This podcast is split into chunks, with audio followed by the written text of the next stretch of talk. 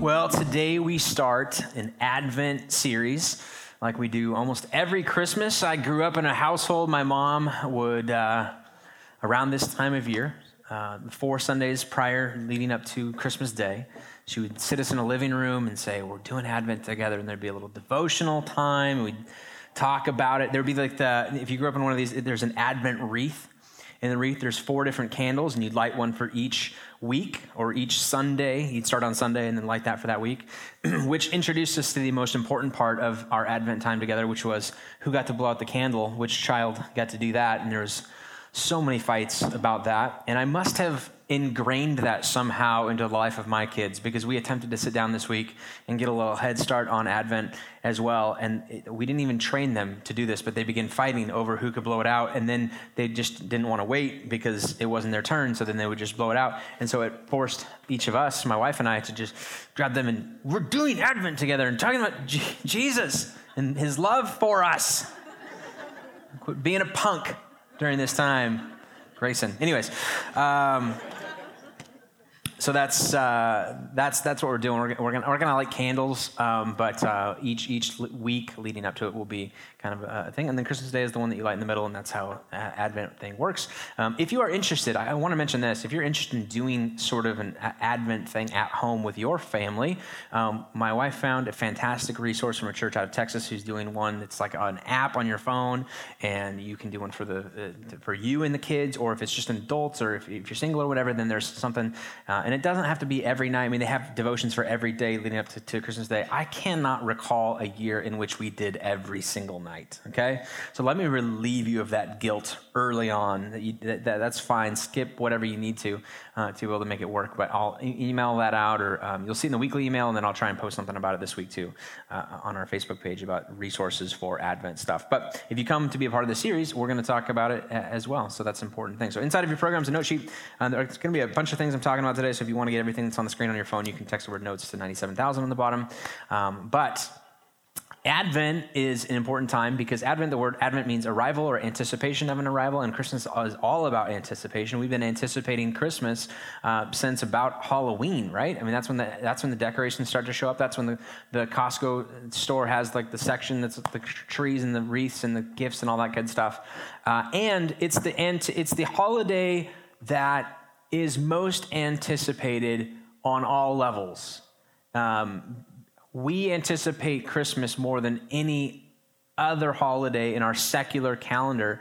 And the thing about Christmas is there's so much crossover from the secular message of Christian of Christmas as there is from the, religious side of Christmas. Like we find ourselves saying the same thing almost for the like for sometimes for the first time, we're like, oh my gosh, like really, we do believe joy to the world. Like we, we do believe you go to Starbucks, you go to Macy's or whatever, you're going to see messages like do good and be generous and goodwill towards men and peace on earth. And we're all like, yes, yes. You, this is great. We, my wife and I watched the uh, lighting of the Rockefeller tree um, this last week, and uh, while it's being lit, they, I mean, right? The, the show is like an hour long. It's 57 minutes of performers and then like two minutes of the tree and then one last minute of commercials. That's how it works out.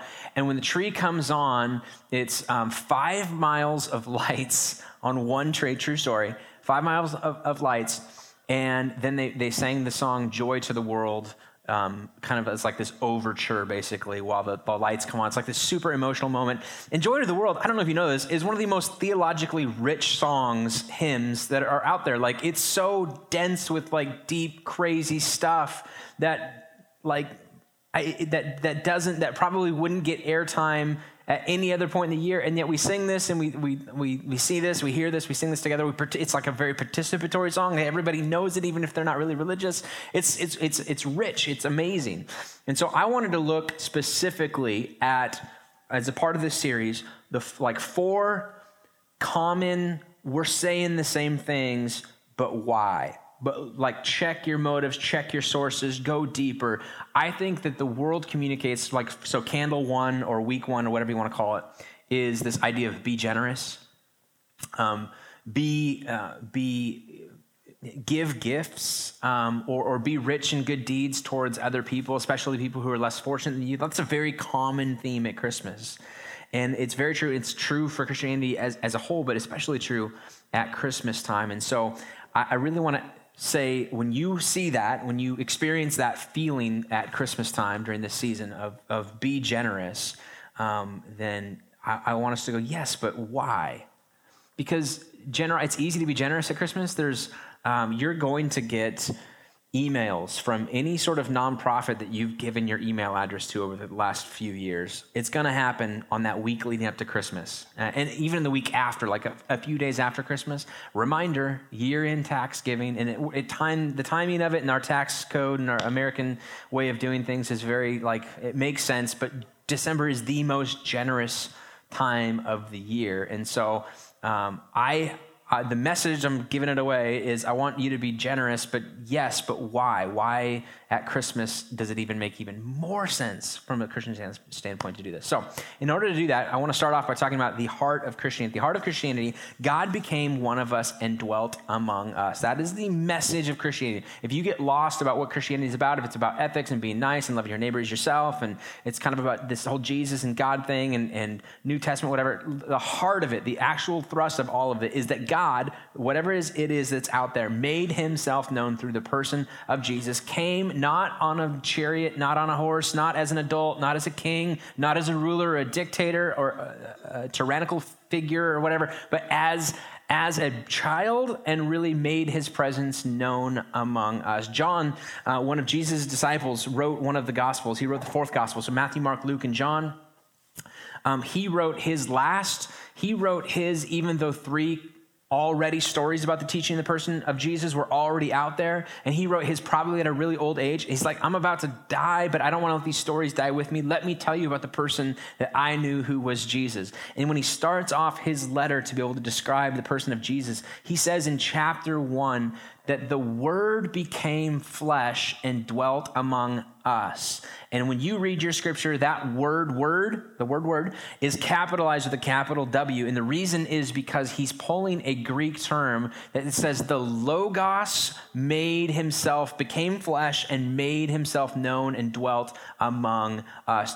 Logos in that time was this idea that for those people who believe that they were, they were, that they were deists, uh, like something is out there, there's some sort of ultimate reason. They would call it providence. They would say something exists outside and, and Christianity's claim is that something that you think created something, but maybe just kind of like set it and forget it, and he doesn't really interact with today's society. That, that ever present, omnipresent being thing made himself known through Christ. Therefore, we should learn what he has to say and follow his steps and follow his pattern for doing life. That is the message of Christianity that John starts off with quickly. And then um, John writes about, he captures this prayer that Jesus prays in John chapter 17, several chapters later, right before he's arrested, crucified, does all that kind of stuff. John chapter 17, he's in a garden and he begins to pray, and that prayer is collected for us. And in that prayer, Jesus makes a comment about having finished the work that you gave me to do. It's a prayer to God, and he basically says, having finished the work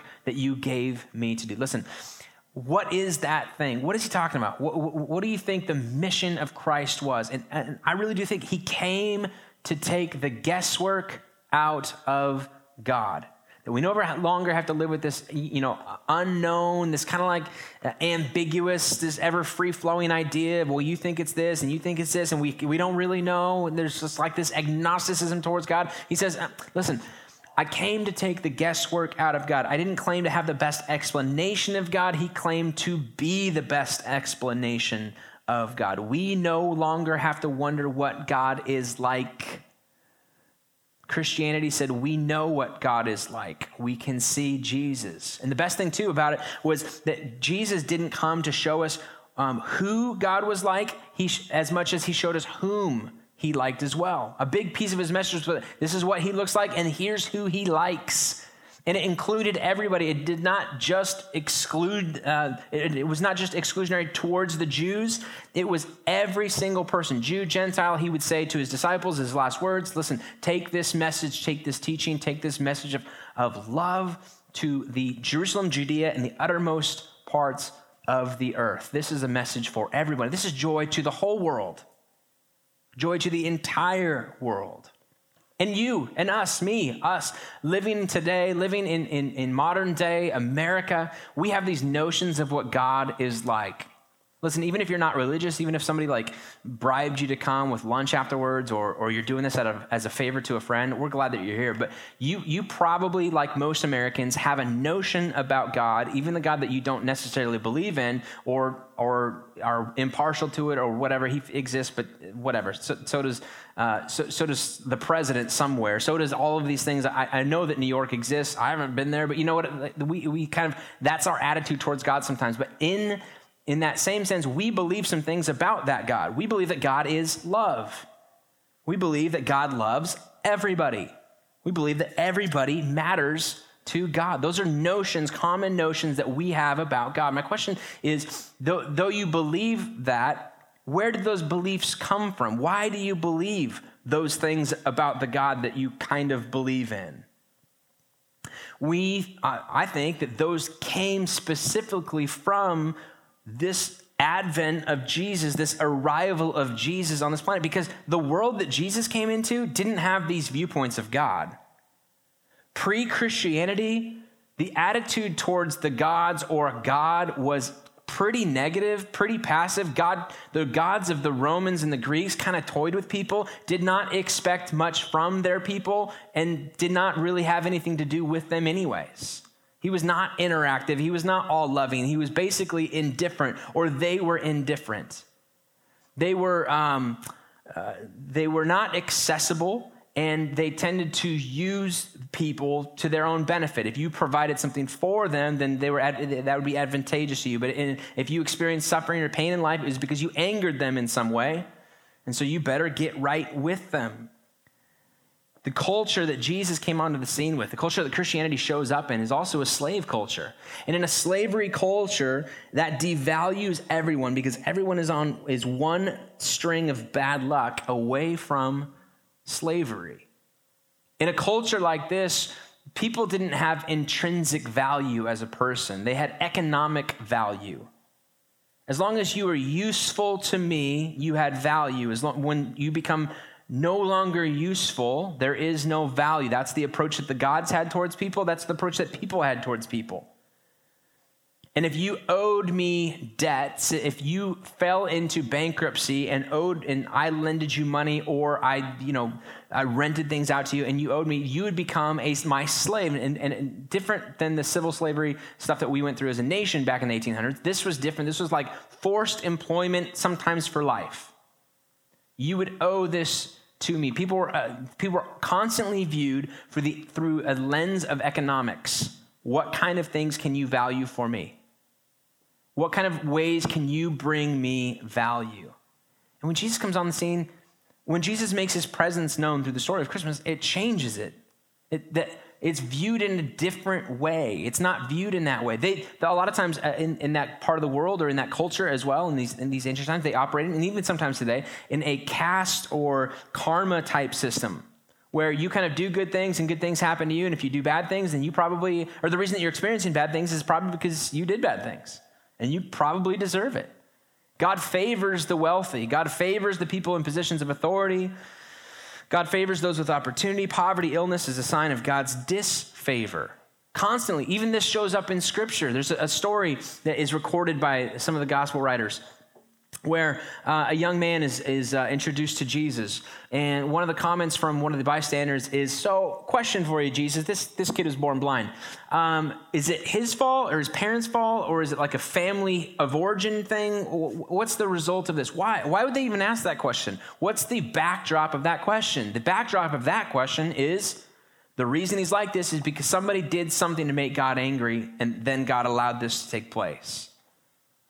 And Jesus, when he would interact, he would say, No, no, no, no, you've got it all backwards. You've got it all messed up. That's not how this whole thing works. And he had compassion on people.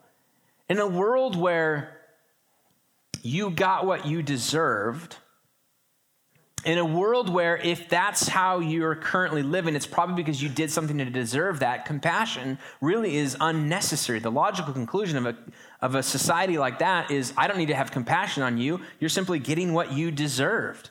And Jesus continually showed compassion. And along came a rabbi from Galilee who everywhere he went, he elevated everybody's dignity really the spirit, the things that you love about the spirit of Christmas show up because Jesus showed up on the scene. All of those things about goodwill towards men and generosity to the world and doing nice things for others and expecting nothing in return. The comments that I have, or the, the um, thesis of today or this entire series, is it has a source and the source goes back beyond the like the social recognition of Christmas or hey, let's make this a Christmas holiday and we should talk about being generous so that people buy our gifts and it's like this commercial thing. No, no, no. It started a long time before that. Jesus shows up on the scene. He elevated everyone's dignity that he came into contact with. He elevated the status of women, he elevated the status of the poor, he elevated the status of the physically weak. When we look at stories like the Good Samaritan, we're going to look at two things, two categories. One, his teachings, and one, his interactions. One, the things he said, and then two, the things that he did, because it's important to look at not only what people say, but what they do, because what they do justifies or validates or invalidates really what they, they say. So, in order to do that, one of his teachings is this teaching of the Good Samaritan. Remember this story? He, he says, well, there's a, a, man who's walking along the, the, road one day, and he says, Once upon a time, it's a fable, it's a story, it's, it's not real, this didn't actually physically happen, but let me tell you the ethics involved in this. He gets beat up, um, and he's left to die on the side of the road. A couple of people walk by him religious leaders, priests, the pastors of that day, Jewish people, they all walk by him. The hero of the story is somebody that you did not want to be the hero of the story. He looks at them and he says, And then a Samaritan walked along, and everybody's going, I know what he's going to do. He's probably going to step on him. He's going to check his pockets if there's anything good in there. And he's going to leave. And he's like, no, no, no. He throws him on the back of his donkey, bandages his wounds, and he takes him to a hospital. They're like, ah, they didn't like this story. This should be the equivalent of Republicans hearing that the hero of the story is a Democrat and vice versa. You know what I mean? We don't want that to be the way that the story goes. And then Jesus concludes the story by saying, So then who do you think is your neighbor? If, if you've, heard the, you've heard it said that love your neighbor as yourself, who's your neighbor? Jesus would say, it's not the people who look like you or think the same things as you. Let me elevate the status and the dignity of others and show you that it goes beyond that. Your neighbor is anybody who has a need that you can meet. That's your neighbor. That's who you're called to do. Listen, he's changing the structures of this day. The reason that you get all fired up around Christmas time when people have stories about doing kind things for others, and you hear these stories about how this family went through this ordeal, and now at Christmas time it's really easy to bring support, and we have a giving tree, and we've all got all this, and it just it feels good to you. The reason it feels good to you, the source of that comes from back here, because prior to Jesus, compassion was why would you have compassion? They're getting what they deserve. There's no such thing as bad luck. It's called bad karma. They made the gods angry. They're there's some secret hidden sin that we don't know about. And if we help them out, all we're doing is allowing them to languish in their misery and justify their, in their errors and, and bad way of living. So we're not going to do that. The reason that you love Christmas is because of this that Jesus elevated the dignity and the humanity of every single person. He talked about how compassion was an expression of strength and not weakness an expression of strength. To have compassion on people was to do this. So he, he goes onto this, this mountaintop one day, this Sermon on the Mount, and, and he begins to teach to them. And, and he pr- processes through all of these do this, and happy is the person that does this, and happy is the person. And one of the teachings on there is to, to, to love your neighbor as yourself, to do good to somebody who could never do good for you. To give yourself away, not so that somebody owes you or that, they, that, they, that you're living with like or they live with this debt that, that you have or that now now you know you've got this in your back pocket for a, for a, a, a future opportunity? No no not that just to live in that way. This story of the trilogy of lost things. In Luke chapter 15, Jesus goes through a set of three parables. Uh, all three things are lost. There's something, then it got lost. There's another thing, it got lost. The last one is the son who goes away and he finds himself lost. It's, we know it as the prodigal son. So those are the, this is the trilogy of lost things. And it talks about how the person who ever lost a thing goes on a search and a hunt for this thing, not to punish them, but to find them. He goes, listen, this is not God seeking you out so that you'll get what you deserve. He says the father waited for the son, and when he saw him a long way off, he ran towards them and berated him for going off and doing his own. No, no, no. Ran towards him and threw his arms around his son and put the signet ring on his finger and threw a feast for his son. The message being listen, it's not about paying them back, it's about winning them back. Sinners are not to be tracked down and punished, they're to be tracked down and loved on. This is, listen, this is brand new stuff, man. This is all different. There's a story about the widow's mite. He's at church one day, he's at the temple with his disciples, and in that time they would have like these things up at front. And part of the service would be coming up and doing the, the offering towards, uh, you know, people would be generous towards the temple. They would give a percentage of their income towards this to be able to facilitate the management of the temple, but also then to be generous to the people who need it the wealthy would be given uh, money so that the poor could have some things.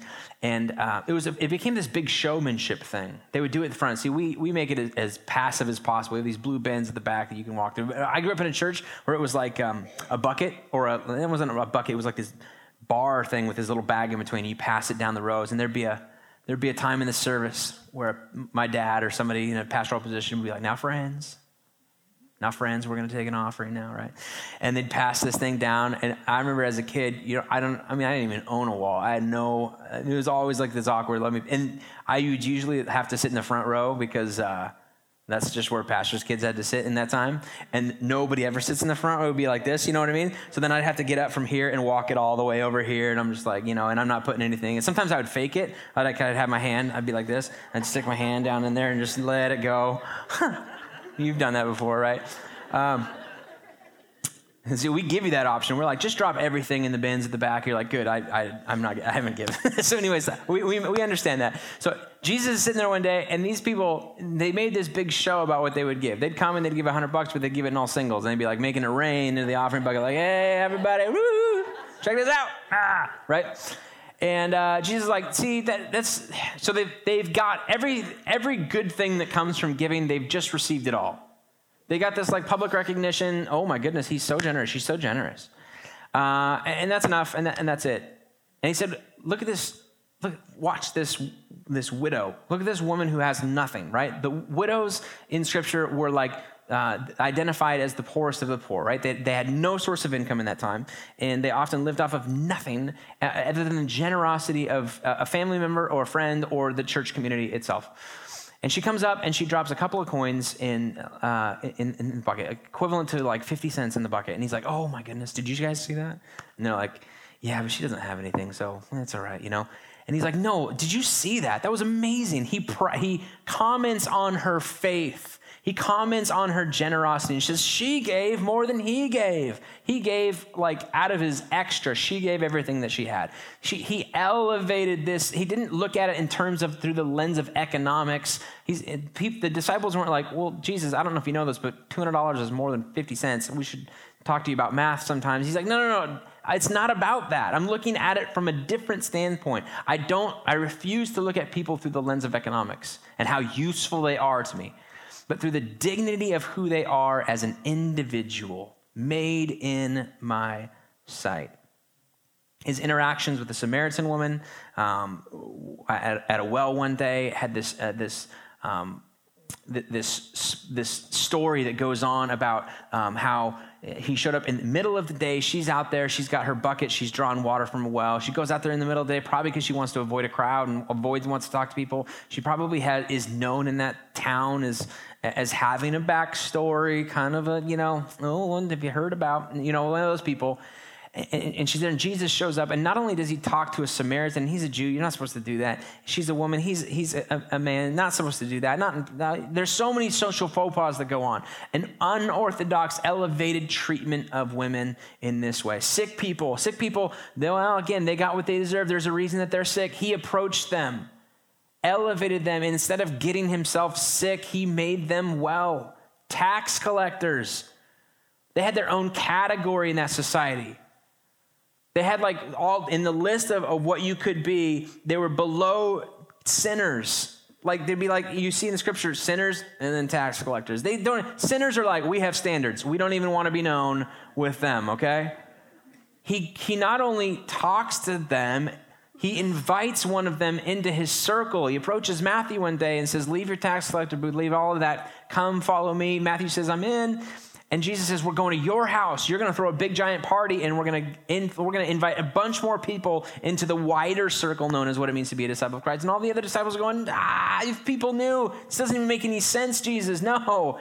If my mama hears that I'm hanging out with tax collectors, there's like the cooties. They got, ah, I just, this is foolish, Jesus. You're not, you're not thinking through all of this.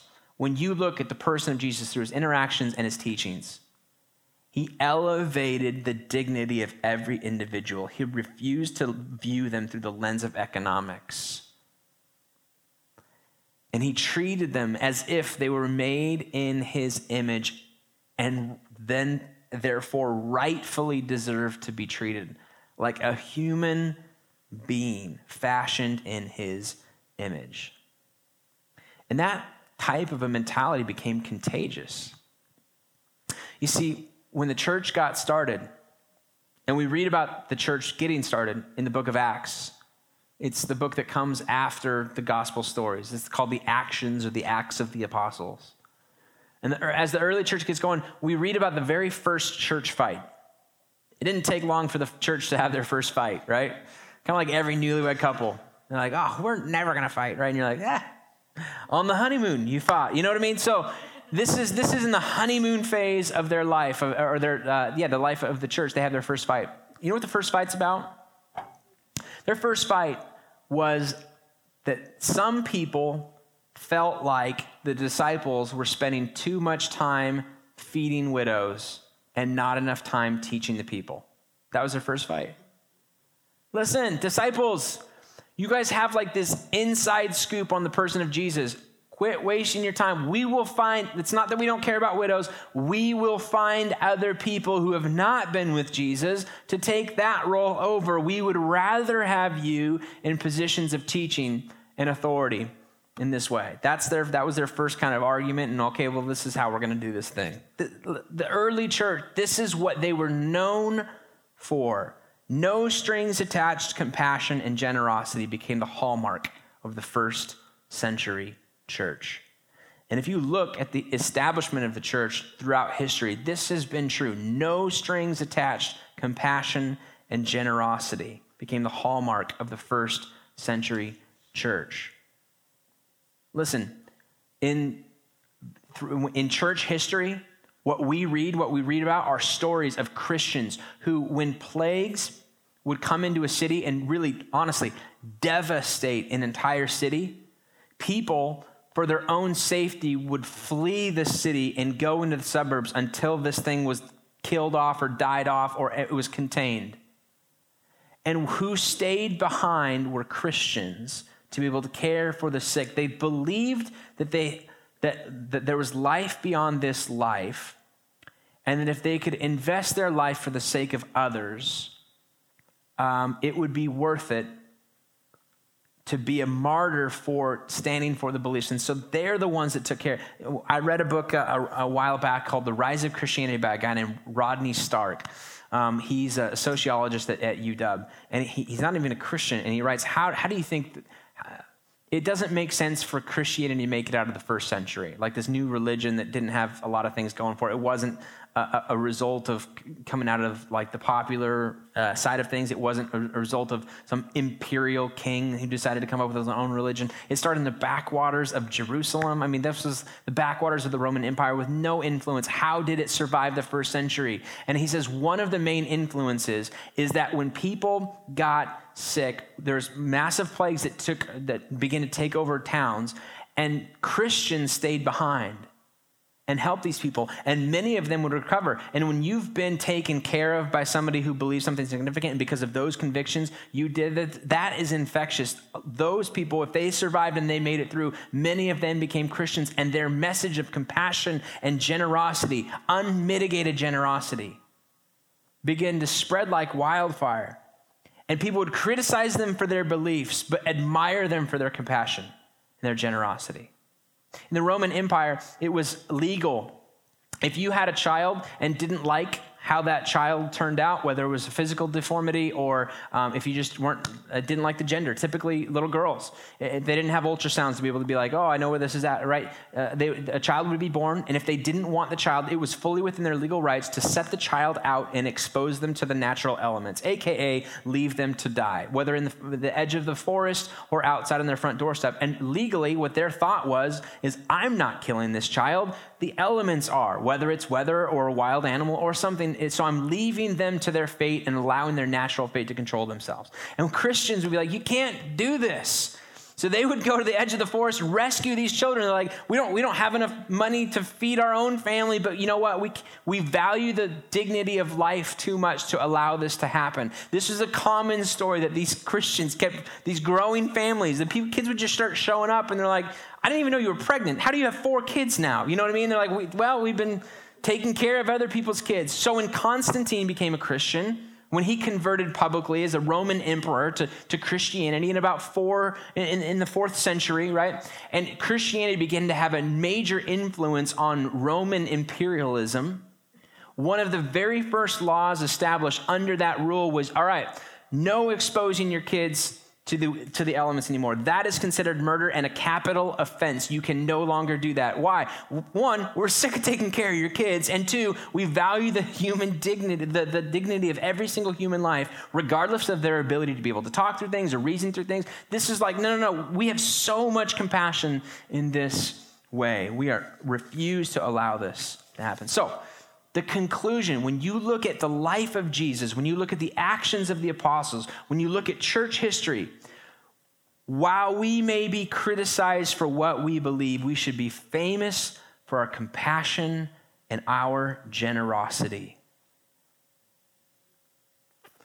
While we may be criticized, while people may have legit criticisms of, I just cannot believe that, some, that you would ever believe that somebody would die, not stay dead, and then, you know, establish this whole relationship. I just can't get my mind wrapped around that. Fine, legit. But man, good grief their ability to be compassionate and generous with no strings attached, you gotta love them for that. I want that said about Eastlake in our community. I would love for the Tri City Herald to be like, listen, I mean, if you're not into the whole Christianity thing and you know you're not into the whole Bible thing, then you may not love what they do on Sunday mornings. But good grief, it would be tragic for our community if Eastlake shut its doors. It would be a, we, there would be a, a felt loss in the lifeblood of our community if they did not exist. While we may be criticized for what we believe, we should be famous for our compassion and our generosity. Why? Because this is the pattern our Savior left us. And it's easy at Christmas to buy into this the thing that you love about Christmas, the generosity that seems to be culturally acceptable worldwide and really a driving force of this, is a message that's at the heart of Christianity. Everybody matters to God, whether God matters to them or not. And that is true. It's not compassion towards those who are easy, to whom it's easy to be compassionate about. Compassion towards those who vote the same as you, look the same as you believe the same things as you, compassion towards those who at some point could repay you. Nope, none of that. Everybody matters to God, whether God matters to them or not. Now, what I've been talking about is very theory driven, okay? We can all assent to this. Even if you're um, not religious, um, you'd be like, I, I, like this part about whatever you're talking about. I like this part of the church. Man, Brent, you should, this should be, why isn't every church at this time, in this time period of, of, uh, of the season of our, our, our, culture whatever, talking about something like this? Um, that makes sense. But I, I, at the risk of it being like a mental assent, there's also like something we got to do about this, you guys. This is important. This is a this is not just it's not good enough to be like that's really good. You you and I have got to do and, and what's benefit uh, beneficial for us is that specific instruction is given in the life of the church. So fast forward from like a historical outlook on what happened with Jesus towards the actual actions of the church we get a lot of the instructions about how a church operates through what's called the letters of the New Testament. Paul would be a, one of the guys who went and started a bunch of churches, would leave and, and uh, allow those to kind of run themselves, and would write correspondence back and forth to each other. One of them uh, was those churches was run by one of his proteges, his, whose name was Timothy. And Timothy had his own church, and Paul writes this letter about specifically how to run their church. Lots of, they're calling them the pastoral epistles or pastoral letters, or here's what it means to be a good pastor amongst these people. And in 1 Timothy chapter 6, verses 17 and 18, we get our marching orders to how to live all of this out. This idea of compassionate and generosity, and that's what we're being known for.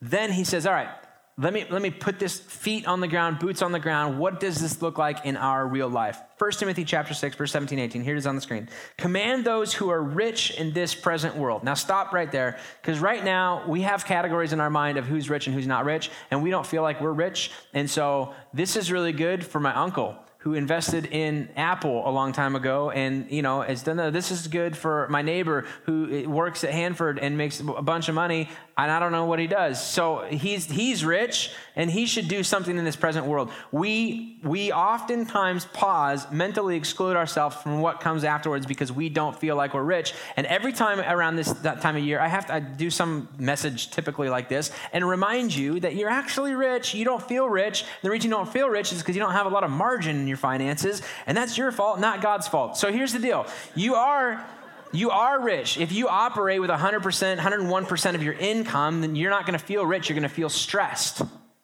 And this time of year, I remind you, you've probably never made more money than you do right now. I mean, that's not true for everybody, but for a lot of people, you're like, I've never made as much money as I do right now. And I feel more, I feel constantly not rich. I feel stressed about it.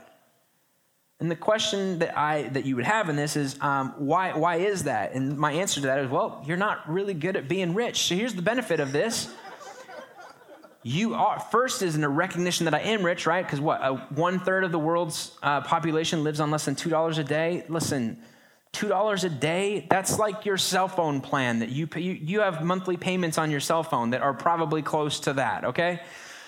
You are rich. It's an awareness that I am. So, what do I do about it? Great news for us. Paul gives advice to rich people. Here's what he says Command those who are rich in this present world, okay? Whoop, whoop, all eyes here. We're, this is us to do good, to be rich in good deeds and to be generous and willing to share. Paul says, I have a special message for rich people. I want you to get better at being rich. I want you to start giving like a rich person, serving like a rich person, and leveraging your opportunities for the sake of other people. And the benefit of Christmas time is at no point are you more culturally positioned to do this than at this time.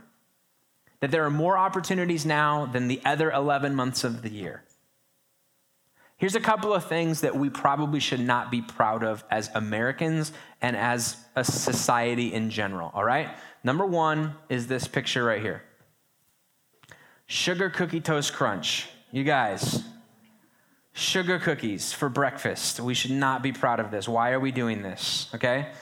This is an attempt to lighten the mood a little bit because I'm talking about money in church and everybody hates that. Number two, the other thing that we shouldn't be proud of and far more relevant to our topic at hand is this idea uh, that as a person's income goes up, the percentage that they give away goes down. This is true across the board red, yellow, black, and white. Everybody in America, as our income goes up, our percentage that we give away goes down. Rich, in fact, when you when uh, they did a study at the uh, end of the depression that we had in what 2009 and they, they looked at it and the percentage of poor people who gave went up, but the percentage of rich people who gave went down. As it increases, this is the typical natural outflow for us. We may give the same amount that we've always given. And at Christmas time, you've got little pockets that you always give to. This is what we give to. This is what we do. This is what we do. And when was the last time you reevaluated and be like, you know what? I've been doing that much since 2005 when I was making X amount of dollars or whatever. So, my challenge to you is to learn and appreciate this Christmas at the very beginning what it would mean, what it would look like, or ask yourself the question what would it look like for me to be a really good rich person this Christmas season? And for some of you, you're going, but seriously, though, I'm not rich. Um, I'm, I'm broke and I've, I've got nothing. Okay, great. Then my thing for you is think about this, do what you can, and learn what it means to be rich when someday that you are.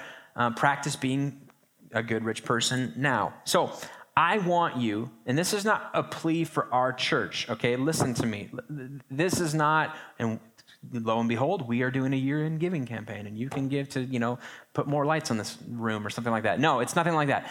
I know that you are going to get plenty of opportunities this Christmas to be generous to others. Some of them may be uh, through your workplace. Some of them may be like this family tradition thing that you have always done. Your family did this, and it makes sense for you.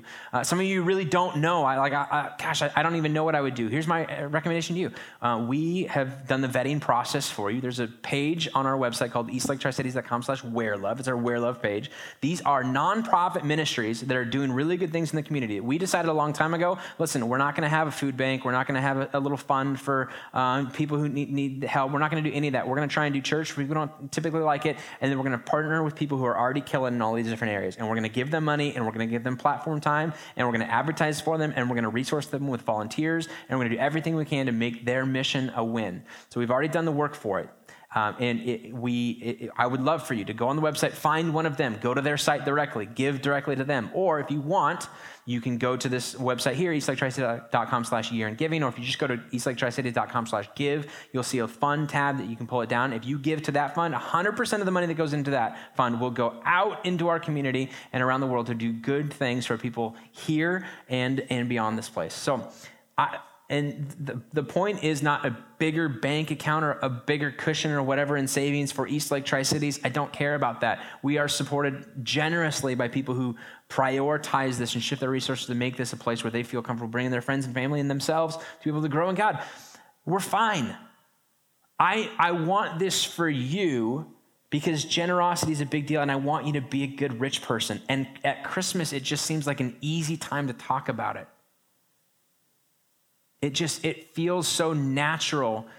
And I really, I really want us to practice being rich because I want people to look and be like, I can't buy into what they talk about and what they believe, but my goodness, are they generous? My goodness, are the walls that they, that they give so freely, that they give, um, they give towards people that don't believe the same things as, them and probably never will, but that does not factor in to what they do.